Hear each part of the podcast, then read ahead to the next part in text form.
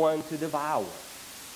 He sought that in Judas, didn't he? And Judas opened his heart and Satan came in. He sought that in the case of Peter as well. And Satan came into his heart.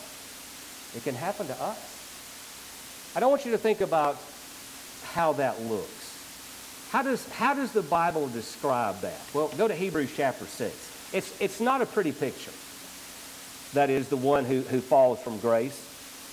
In Hebrews 6 and verse 4, for in the case of those who have once been enlightened and have tasted of the heavenly gift and have been made partakers of the Holy Spirit, think about all the privilege, all the blessing of the position of this one, and have tasted the good word of God and the powers of the age to come, and then have fallen away. It is impossible to renew them again to repentance since they again crucified to themselves the Son of God and put him to open shame. It's sobering, isn't it? Every time a Christian falls from grace, Jesus hangs on the cross again. He's crucified once more. He's put to open shame. In 2 Peter, the second chapter, Peter uses even more terrible language in 2 Peter chapter 2 and verse 20, for if after they have escaped the defilements of the world by the knowledge of the Lord and Savior Jesus Christ, they are again entangled in them and are overcome. The last state has become worse for them than the first.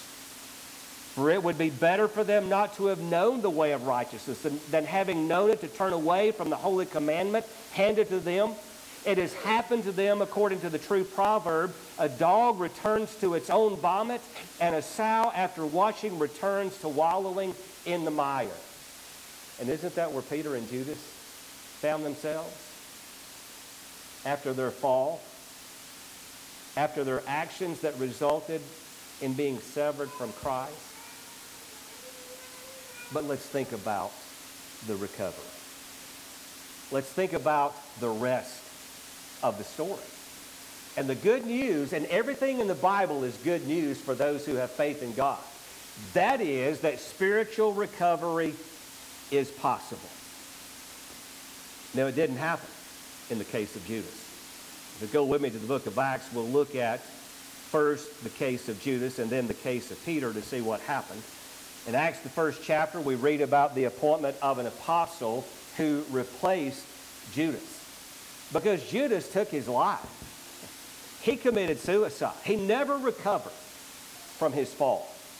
And in verse 15, the Bible says, At that time Peter stood up in the midst of the brethren, a gathering of about 120 persons, and said, Brethren, the scripture had to be fulfilled, which the Holy Spirit foretold by the mouth of David concerning Judas, who became a guide to those who arrested Jesus.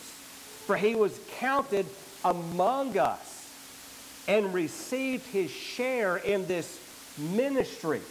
Look at where he was when he fell. Now, this man acquired a field at the price of his wickedness, and falling headlong, he burst open in the middle, and all of his intestines gushed out. What a way for a life to end. And it became known to all who were living in Jerusalem, so that in their own language, that field was called Hakeldama, that is, the field of blood. And then he quoted from the Psalms It is written, Let his homestead be made desolate, and let no one dwell in it, and let another man take his office. Because of his sin, he had to be replaced. But the Bible says his homestead became desolate, and no one would dwell in it. He fell, but he never recovered. That can happen to us. If we fall from grace, if we're severed from Christ, we have a choice. We, we have a decision to make. Are we going to get back up? Are we going to finish the dance? Are we going to finish the course? Are we going to, we're going to continue to fight the good fight of faith, or are we going to stay down? Chapter 2 and verse 14. They're assembled on the day of Pentecost. The Holy Spirit is poured out on the apostles.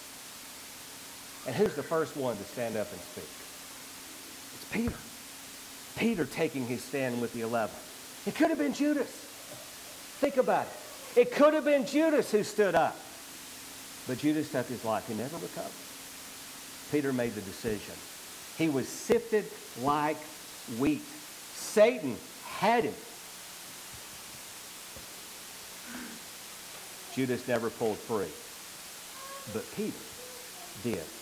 In Luke chapter 22 and verse 32, this is an excitement statement made by Jesus. After having stated that Satan has demanded permission to sift you like wheat, Jesus went on to say, I prayed for you that your faith may not fail, and you, when once you have been turned again, strengthen your brothers. And he did. Peter spent the rest of his life responding to the prayer of Christ and strengthening his brethren and preaching the gospel and doing good and following in the footsteps of Jesus.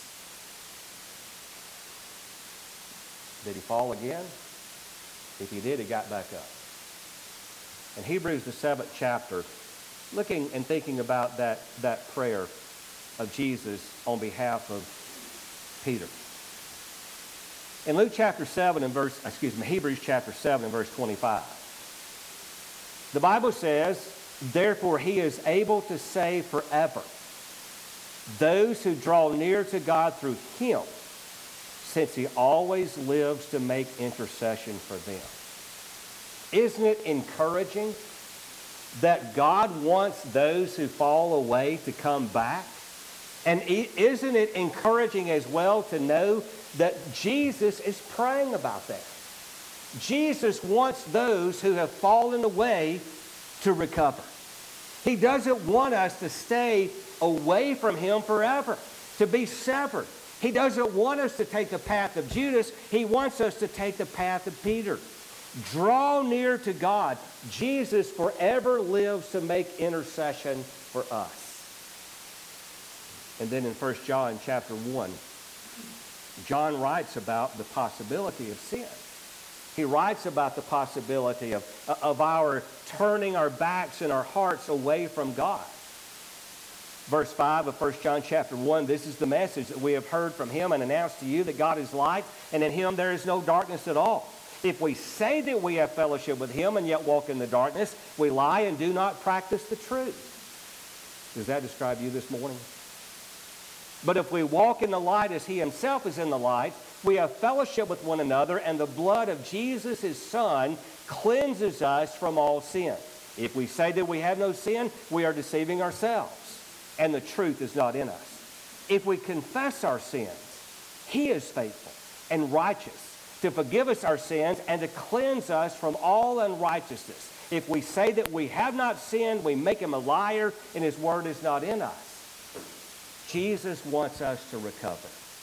He wants us to overcome. My little children, I'm writing these things to you so that you may not sin.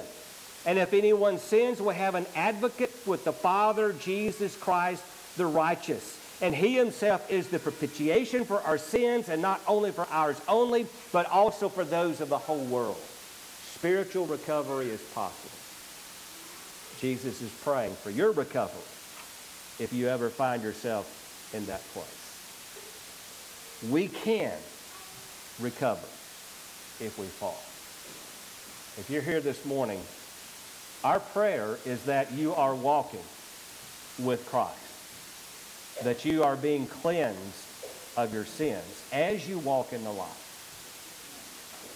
If you have not taken the step to become a child of God so that you can have the benefits of that second law of pardon, forgiveness beyond baptism, then we ask this morning that you consider the condition of your soul.